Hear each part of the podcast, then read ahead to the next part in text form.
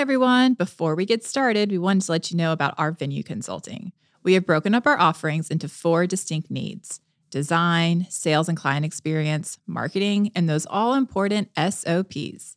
You can take advantage of one or all of these tricky spots for your venue. If you want to learn more and get a few more details, head on over to hustleandgather.com to see how we can work together and reach your venue goals. All right, let's get to today's show. No matter if you're entering into a market where someone's already done what you're trying to do, you Mhm. still have to decide from the very basic level, like who you are, what's your business, what's your brand. And you have to build it and you're going to get it wrong. And so you're going to get like halfway there and you're like, oh, that's not what I really want. Let's reinvent Mhm. ourselves. Let's go back to the, like, wipe it all clean. Cause we've done that a couple times where we've Yeah. like, we don't like this brand that we're putting out there. Like, let's try this again.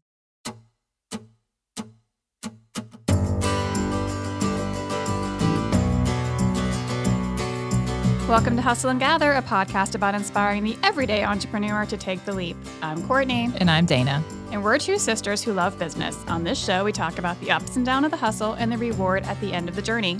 And we know all the challenges that come with starting a business between operating our wedding venue, doing speaking and consulting, and starting our luxury wedding planning company. We wake up and hustle every day. And today we're talking just the two of us about last week's episode with Abby, founder of For Her Empire. If you haven't heard last week's episode, go give it a listen and come back to hear our thoughts. All right, Court, let's get started.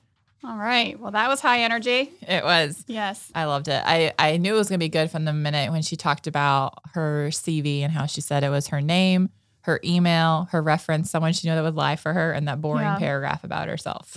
I know. I I thought that was that. so funny. I know it was. So I thought, what would my boring paragraph say? What would your boring paragraph say? I don't know, probably say that I was uh, ambitious and creative and loyal. And I love whatever industry I'm applying for. So that's pretty generic. I know. That's what they are. That's why they're boring. Oh, Or I not specific. I don't know what I would say. I'm an out of the box thinker, And that's it. and that's it. The end. I'm an out of the box thinker. No, I'm about out of the box thinker. I love to be creative Mm. and help other people be their best creative You're selves. right. This is extremely boring. I don't know about ambitious. Say semi procrastinating. Mm. Yeah, but I thought it was great. I loved her. I loved how she said that she put the person on there that would lie for her. I know. Who's the person that you would sign up or put down to lie for you? It'd probably be you. Yeah. hmm I have lied for people before in jobs. Yeah. hmm Oh, so it should be you. Would you lie for me? I am. I'm actually a really good liar. That is that's actually true. I probably Yeah. would put you. Yeah. Yeah. I don't know. I've Maybe seen- you would not be a good person because you're not a very good liar. I'd lie for you. Yeah, you would, but you wouldn't be good at it. I They think I could be right convincing. through it. Yeah. Yeah. I love how she talked about that first business, Mhm. right? She did a little job and then she was like, I'm going to go out on my own. I need to make more money. And she had this first business and she said, I'm good at graphic design. Mm. And so she went out on this her own graphic design Well, company. she taught herself graphic taught her design. site. Yeah. But she said, Yes, I'm good at it, Yeah. right? And she decided that it was something that was so close to her, like her creativity, her Mhm. designs were so close to her that she felt like she couldn't take criticism. hmm And I was thinking, that's true. Like I've definitely felt like there is times in my life where there was something that was like so close to me that I like Mhm. couldn't take criticism about it. Definitely in business. Oh, yeah. Yeah. I mean, I felt like totally the Bradford at the very beginning was that way for us. Well, I still feel like you feel that way. Like you have a really hard time taking criticism at the Bradford. It's true. So we had this group of no, no, no. We had this group of and of college students come and tour the Bradford, right? Yeah. And they are in this event management class. And so they went and we ended up having a follow up meeting with the professor because we were trying to just multiple reasons. And he was saying how the the class came back and he said, "Okay, what would you change?" And he's telling us in this meeting like the things that these people would change. And I could just see Courtney and she's like trying to justify why we made these decisions and how it is. And the truth is they don't have any of the background, but like I did not feel like I had to justify one to like a 22 year old who knew nothing about it. Like I didn't have like the same like need Yeah. to be like, well, this is why we made this decision. Like there's reasons for it, but I could tell that you were like getting Not you weren't even ups- you weren't upset about it. I was angry about no, it. but you were like you felt like you had to prove why you made that choice. I personally felt like in that, and I knew you were going to say this. I personally felt like they were not taking into consideration impervious surface rules surrounding the but county. it doesn't but it doesn't matter. But you but you know they don't know that. But so to me, like they could say that, and I'm like, yeah, you're absolutely correct. That is a total valid point. That I would love it if the parking lot wasn't how it was. But this is, you know, part of the reason why it is. But I don't need to. I didn't. I didn't feel defensive about it. I didn't feel like I was like I had to justify it because they don't know.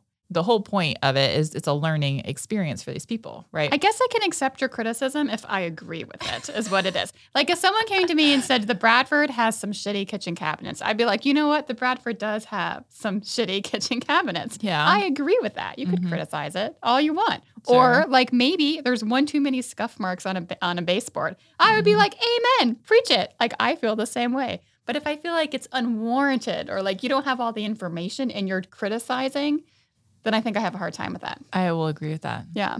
I personally think for me, it stems back to like our family. Like it Mhm. comes back, like when I think about criticism and like unwarranted criticism, or I think you should XYZ, it brings me right back to like aunts, cousins, uncles, all the things of people telling you this is what you should do. And Yeah, I'm like, but but you have no idea. I know, but I don't know why that bothers you so much. I mean, it literally they say the same thing to me, and I li- I just smile and grin. I'm like, yeah, that's a great idea, and then I don't give it any two shits thoughts after it because it doesn't matter.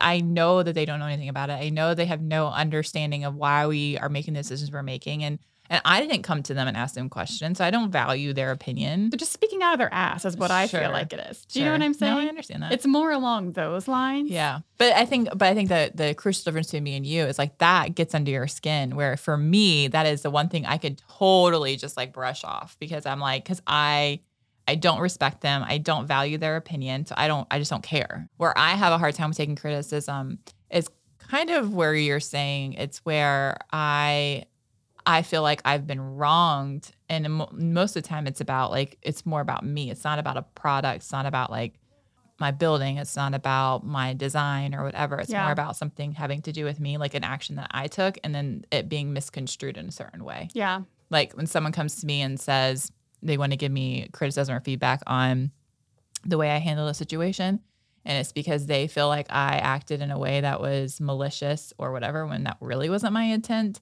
that is when I have a really hard time with it because Yeah. it's like those things like, well, you know me. Like, why would you ever think that I would do that? You've done that to me before. Like in fights, you're like, you think blah blah. I'm like, I don't. I've I've those words have never came out of my mouth. I actually do not think that. You know, I think that the Bradford and our business is such a huge part of your identity of who you are as a person that when someone criticizes it, it literally feels like they're criticizing you. Like you can't separate the two as to like it's my business and to who you are. Like they're so intertwined. I think yes and no. I think yes. I know you think yes because you just said it, but I I mean, I could see that at some point, but there's a lot about my life that's not related to the business at this point. Well, okay, so maybe in the past year this is slowly going it's separating itself. But for the past like 5 6 years that is what I it was. it's definitely. I mean, I definitely think that whenever Which is when we're talking about these times when you get the most angry about criticism. It's like it's in those years of But I would time. like to say this conversation with this Meredith people that, That was, was, like, two months just ago. two months ago.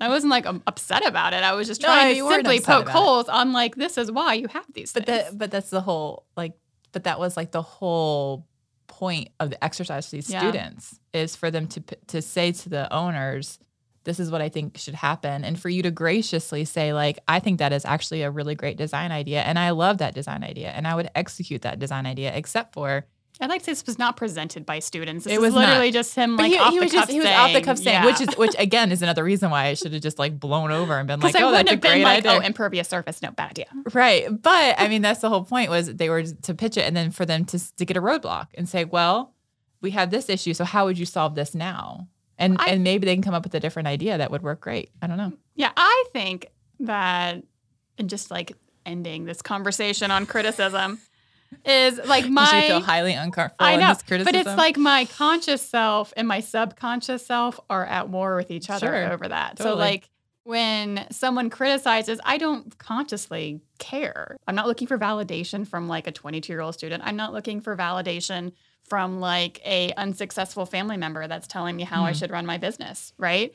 I don't need validation from either of them. But Right. why does it annoy me so much? I don't know. That's what's so bizarre to me. I think it goes back to what she said, like what she realized when she learned how to actually take criticism was that what she's saying was small to her, but it was big to somebody else. Yeah. And I think that there are things that are big to us and as people that we don't know about it, maybe Yeah. until it faces like we have to like hear criticism or I think for me, like when I think about like just particular people that I'm getting criticism from, I consider the source. And if I feel like they're criticizing something that I'm doing to level the playing field for them or to make them feel better, Mm-hmm. like or or that they're like imparting something. Mhm. Do you know what I'm saying? That's what annoys me. Hmm. Like you're trying to speak into my business or my success or my life because somehow it makes you feel more valid about what's not going right in your life. yeah.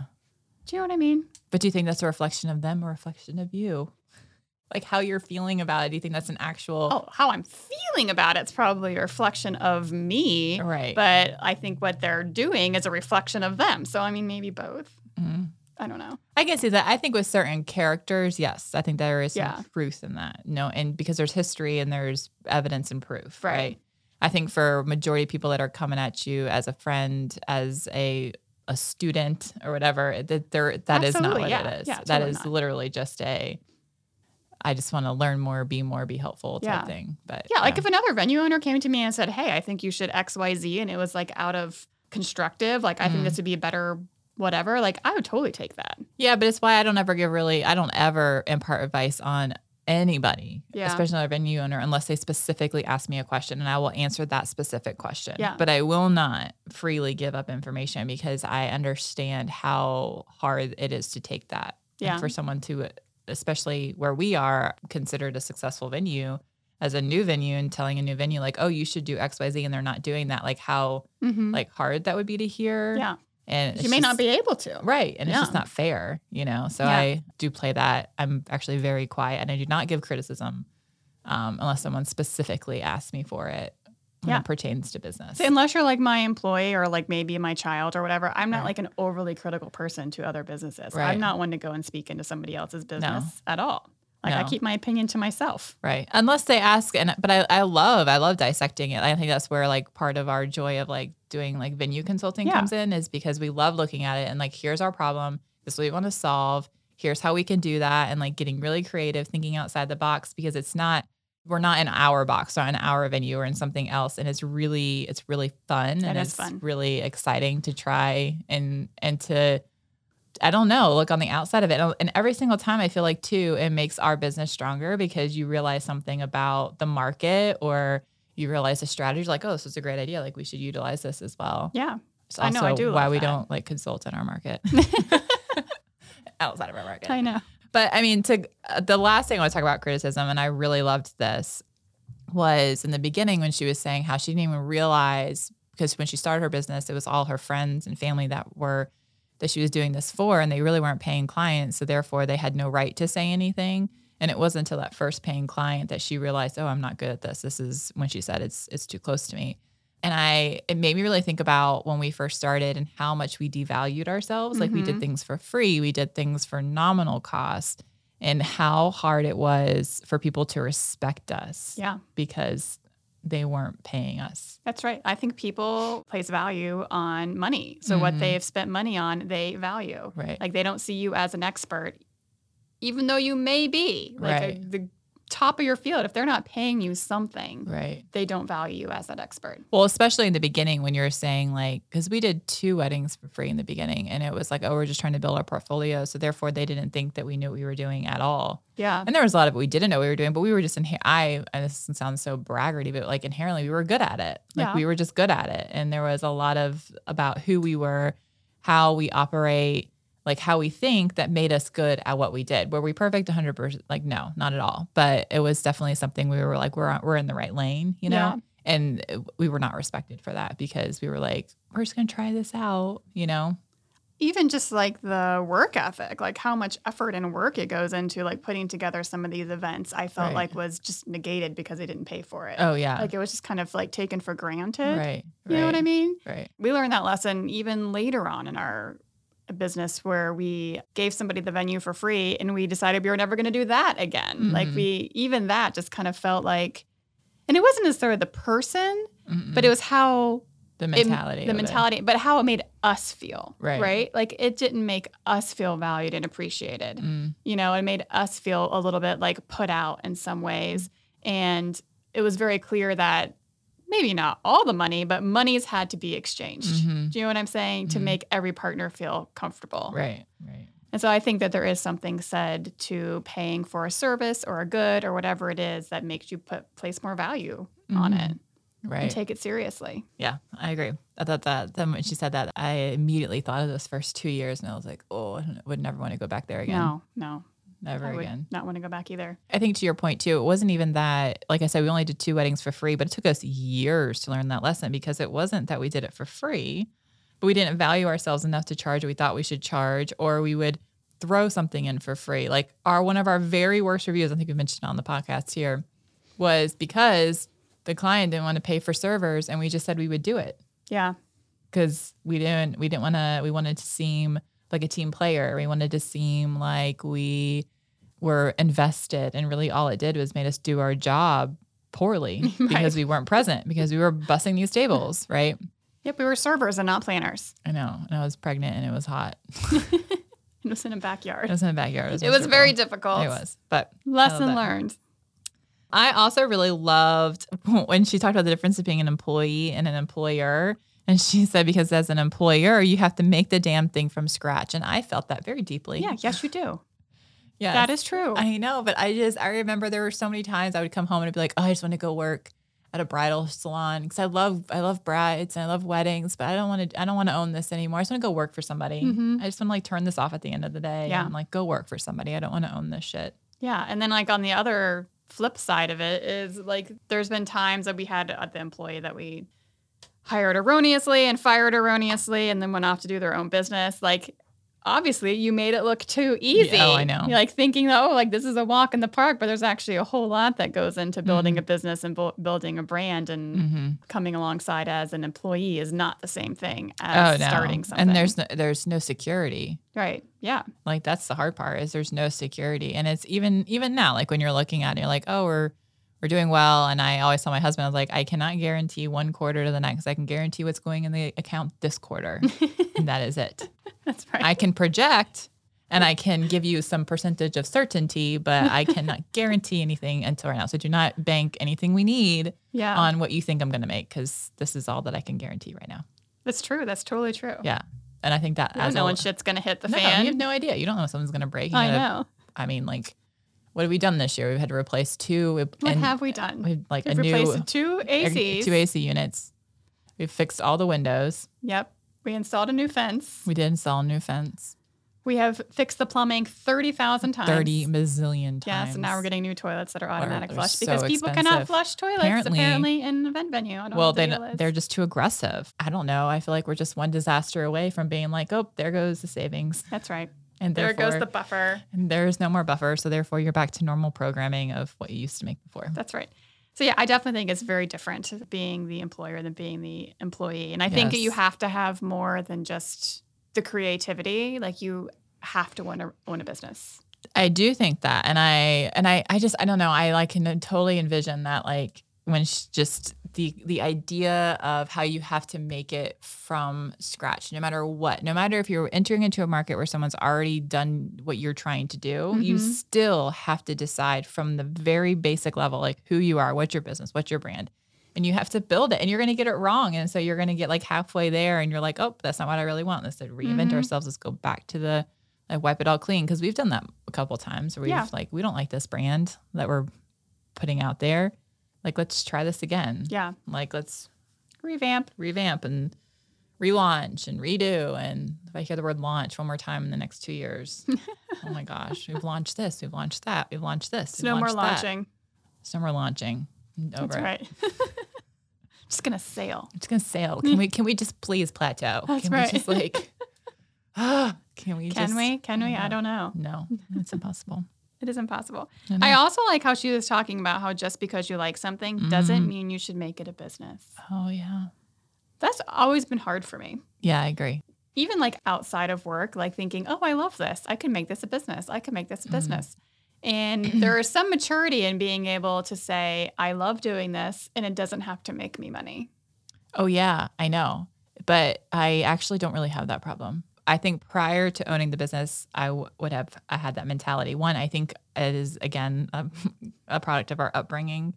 Like everything had to, everything had a monetary value, to, and we make it sound like we had this like we like are have crazy people that we our family and every's family is slightly crazy, but they're all very loving. But I feel like it was always we collected things because it, were, it was gonna be worth money one day, right? Think about like the Beanie Baby craze, or Oh, yes, yes, yes. he would find like our family is like like one step away from hoarders, I believe. Yeah, I have a lot of stuff. Like they went, but eh, but they love things, and, and they must love dusting. and but it's not it's not that they love things in terms of like materialistically, but there's there's some emotional connection to this knickknack, and it reminds them of the auction they went to, and they got this. Like there's all these stories, and I do love that, and I think it's very sentimental, and I am a very sentimental person.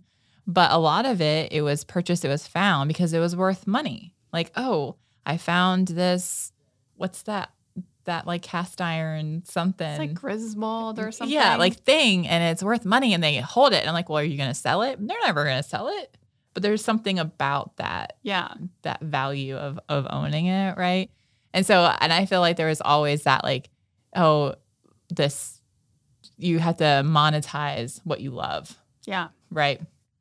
And I think once we opened C and D, and it, honestly, I don't even think it was a Bradford that for. I think it was C and D, and I was like, I don't, I don't need to do this. This Yeah. isn't because it's not easy, and I, I recognize that like I can look at something and be like, oh, I can make uh, this and make money on it, and like I don't, I know I have to like market it, and then I have to actually make all this shit for it, and then I have I to like think that. figure out how to pay taxes on it, and I'm like, I don't want to do that. I'd rather Mhm. just give it to you.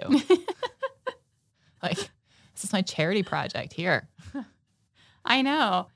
But I think a lot of people like maybe they're trying to support their hobby by monetizing it, Sure. right? But I I personally think that that is no way to be successful. hmm Like I think you have got to have a passion for what you're doing, but you have to also have a passion for like business in Mhm. general. You do. And if you don't have a passion for it, like it's not going to be successful. I think it's very few people who I know. Have a jobby, a job Mhm. hobby that makes it into something that's actually like a business or an actual job. But yeah, I I totally love that. You can just be good at something and just be good at something and it not do anything but just bring you joy or enjoyment. Right. Like I think that I am a fairly decent quilter, quilt Mhm. maker. I mean, I definitely could be better if like if I practiced more, but I enjoy it like three months out of the year. Um, and I don't enjoy it outside of that. And there was a time where I was like, I could sell these quilts. Mm. I don't want to do that. I don't want the pressure of that at all. And then Mm-mm. I and then I think about it. I'm like, okay, well, I've spent ninety dollars on fabric. I've spent thirty dollars on the stuffing, and then I've put in eighty hours of my time. Like, what would I have to sell this quilt for to Mhm. make it worth my time? It's something like two thousand dollars. No one's buying my two thousand dollar quilt. Yeah. Do you know what I'm saying? Mhm. Like, it doesn't make any sense. Right. So I think that sometimes you are devaluing what you're doing when you're trying to put some sort of dollar amount and make money on it. Like it would be very demoralizing to me to take my quilt and be like, here's a two hundred dollar you- quilt. Yes, but if you like really loved it, you'd get like a quilt maker, essentially like a quilter, like a big arm quilter that could quilt it quickly. Yeah, but then I think I think about the logic of that. Like those things are crazy expensive. Like how many quilts would you But have somebody, to make? but somebody's making money on quilts because we all have quilts. I mean, somebody is making money. Yeah, so someone All has figured, but someone, but here's the thing: if someone has figured out that they love it, they figured out how to monetize it, they figured out how to make it worth their time, Yeah. and they're being successful at it. And I think that that is that is the point: is These people aren't selling quilts though; they are selling patterns and they're selling fabric. That is where the money is. sure, no, no, but quilting. but my point is, is that just because you're good at something doesn't mean you have the business sense to sell it. Yeah. is more what I think should be said. Like it is not about like sure everyone can sell it or whatever and then you get to the bottom of it and you're like this isn't worth it but there's very few people who can take something that they're good at that they love and then figure out how to monetize it with a decent profit Right. And i think that is where the lesson is not Yeah. everyone can do that not and like even as someone who owns a business and, and, and is successful at businesses we you obviously can't figure out how to monetize and sell a quilt I can't no. you know It'd be very expensive. yes well i also really loved her um, fish analogy Oh, I loved that. thought that was really great. I think it was a great way to visualize problems. And I do think that we get into this situation where we have a problem and we think it's one thing, and then you get down into it and you're like, oh, well, that was not the problem. Yeah. That's just what we wanted it to be. And it really actually wasn't. I know. Yeah. I liked it was the pool of people that you're The ocean, the Ocean, ocean was the the- market. the market, right? And then the bait was like how people are finding you. The hook is how you're reeling them in, essentially. Yeah. The fish is the, you. no, the fish is the, Oh, the client. the client, and then the fisherman. You're the is fisherman. you. Yeah, right. You're the fisherman. Were you in the same podcast? I was. Yeah, I was. I thought you said fisherman. I, I No, said it before you finished the ermine. Yeah.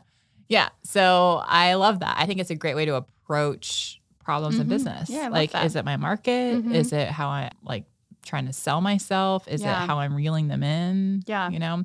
And we do that slightly like with statistics, like with the Bradford, we have this is how many inquiries we get. So this is how much bait we we got, right? Right. And then how are we gonna do how many of that do we get to tour? Like what's that hook? Mm-hmm. And then how many of that tour do we actually get to book?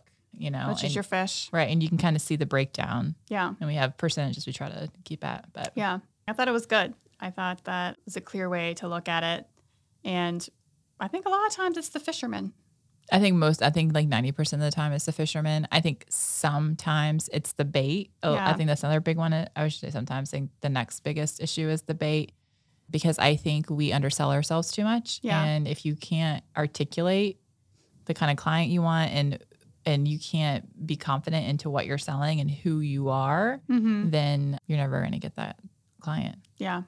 I think that's definitely true. hmm I feel like I could talk about planning to anybody, even though I'm not planning weddings. I could talk in a very thorough way that would make anybody want to book me for planning because I've had so much experience. So you Mhm. can like speak to all the situations, you know. And I think it's easy to sell once you're super confident in what you're doing. Like, and I Right. think your bait is more attractive. Right. But I love that. Like, I thought that getting back to Abby, that when she had the two failed businesses, she Mhm. went back into the workforce to work on some of those Mhm. weaknesses, right? to kind of like Yeah. improve her bait and how she felt Right. about it and what she was putting out there. Yeah. I thought that was like very uh, insightful. Well, yeah, but it, it was it, it was brought about by her friend telling her, "Hey, you need to go do this. Like, Yeah. you need to go learn how to how to take criticism. You need to go learn how to to understand like why you're failing, Mm-hmm. essentially." And I love I love that idea, especially for a solopreneur, like having what I call that board of directors, Right. And it's something that I don't. I honestly never thought as an issue one, probably because I we always had each other, but I really came across like as su- something that was really important for businesses during COVID. I felt like we served on a lot of people's as board of directors for Yeah. people that would call and say like, I don't have a business partner, so I need to bounce this idea off you. Like, I don't know how many times a caterer or a planner called and said, "This is my situation. What would you do? How would you handle it?" Yeah. And they didn't always take my advice, Right. But I always gave them an opinion, Yeah. about how I would handle it. Yeah. I love that about our industry. Yeah, I know. Yeah. But I my question would be like what who would serve on your board of directors other than me obviously. Well, definitely my friend Krista. Because I feel like we're always like on the same wavelength, so we Mhm. can talk without defining terms, if that makes sense. Yep. Like, oh, this is what I actually meant, or Mhm. whatever. Could just say it. Um, and also, she's not afraid to like point out where I'm being ridiculous or where maybe I'm not working to my fullest self, you know. Right. But I don't know, like somebody that I it would have to be like somebody that I admire, like somebody that Mhm. I respect what they're doing in business. Hmm. So I don't, e- I can't even think of somebody necessarily like in our industry that I would put on our Mm. board of directors. Hmm. For me personally, Because you're like afraid to say it out loud, or like you just you, no, like I like like like I don't know, like there's women who like I find super inspiring, like Sara Blakely with like Spanx and whatnot, Mm. and I okay, mean, so let's, let's talk about attainable board of directors. Like right now in your life, not like this is not like an ideal board of directors. This is like if you were by yourself and you had issues, who would be who would you call right now in your life? You're not gonna call Sara Blakely. maybe she'll answer. I doubt it. Uh, I would call Rachel Sheerin probably. Oh yeah, that's because I think she would keep me motivated, Yeah. like and super pumped up. I would have Krista because she would keep me super grounded. uh huh. I would definitely have you because you would have insight into my like current situation. Right. And then I don't know, I would want somebody that I just kind of admire their like all togetherness, like how they Mhm. keep all their balancing their work life shit together. Hmm. Like I don't know who that is. Hmm. Mystery person. Mystery person. Do you have any Yeah. any applicants for that one? I don't know, but I think that's I think that's like a farce in general. So I don't know. Maybe it'll come to me. Who's Yeah. on your board of directors? I feel like mine would be so much bigger, which is part like part of the issue. Like so when I'm having an issue, the people that I call, like I I love my friend Becky for her personal like my personal life balance. Like I feel like she, She, has her shit together. I think she, I think she does. Maybe yeah. she can join my board. I I think she has a really good balance of life and expectations. Yeah. Um, and I appreciate that. And she is someone who can speak truth, but she's also someone who can speak truth in a way that you can hear it, which I need. That's just how I need. So I, I appreciate that. I do. I call my friend Nikki a lot, or kind of in different phases of life, but I feel like she has great like overarching business sense, like business goals. Yeah. Like she's been part of her family business for many, many years. So I feel like that's helpful. And she also understands the family business side of things sometimes, like that Mhm. emotional, like Yeah. ownership, legacy type things. That's always super helpful. I call my grandmother a lot. I call my Nina, Yeah. like because I think she just makes me remember, like reminds me of all the good things in life, Mhm. and like the that I'm that I'm that I'm good. Yeah. like, you know what I mean. like she's always quick to She's a very affirming person. a very affirming person. I Yes, do I love appreciate Nina. that. Yeah. I do love Rachel. She would probably be on there because if you ever need to like you need to need to be convinced of something, she can convince you of anything. That's true. like anything. Yeah. But she also at the same time will tell you when you're being stupid. Yeah, she like will. she did one time tell us like that's a stupid idea. hmm And it was a stupid idea. It was a stupid idea, even though we didn't listen to it. But yeah. point for you, Rachel. hmm Uh, but yeah, I think that would probably be it. And I, I mean, I don't think I'd put Sam on there because I don't think he would be objective enough. Like Yeah, he just no. goes along with whatever I think because he wants me to be happy. Yeah. But I do appreciate his groundingness. Yeah. I think that's good. Yeah. Notice I wasn't on there. Yeah, you were. Did I not say you? No. Oh, you're on there too. Sorry. I'm going to be just be a secretary and take minutes on I what just- everybody else says. I think I just assumed I said it. Yeah. No, I, I do think that. I feel like you know me better than anybody else. Yeah. So that would be Probably accurate. Yeah. You don't have any backstory for me. No, Yeah. It's all just front story. I don't even need to say it out loud, I know. apparently. It's I just know. assumed. I actually pack snacks for you when we go places. I'm like, oh, I know she's going to need a snack at some point. I feel like it's now. It's true. Well, I don't hear my stomach growling. no, I didn't. I just knew that you were Oh. to need one. Yes, yes. No, I Um, thought it was really good. I. I I think I think what I loved to sum it up was her energy. I loved her transparency. Yeah. and I loved just how true she was about who she was. Like she was like I I think there was something really refreshing about her just saying like it made me mad. I didn't like it. I loved how she said how she was like I realized I was being super petty because I just this person was annoying me. Like Mhm. who says that?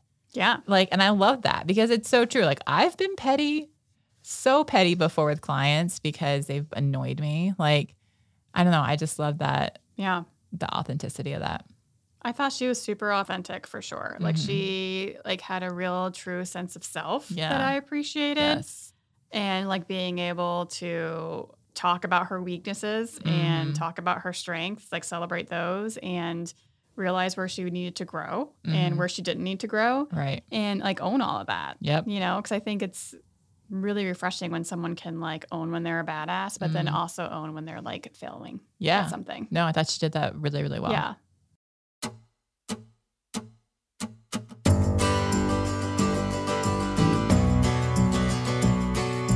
Thanks everyone for gathering with us today to talk about the hustle. To learn more about Abby, her business, and her podcast, visit forherempire.com or follow her on Instagram at forherempire. We hope you get a chance to make a virgin pineapple mint mojito this week in honor of Abby, and cheers to accepting criticism. And to learn more about our hustles, visit cndevents.com, thebradfordnc.com, anthemhousenc.com, and hustleandgather.com. Or follow us on Instagram at CND Events, at the Bradford NC, at anthem.house, and at Hustle and Gather. And if you like the show, be sure to subscribe and leave us a rating and a review. This podcast is a production of Earfluence. I'm Courtney, And I'm Dana. and we'll talk to you next time on Hustle and Gather.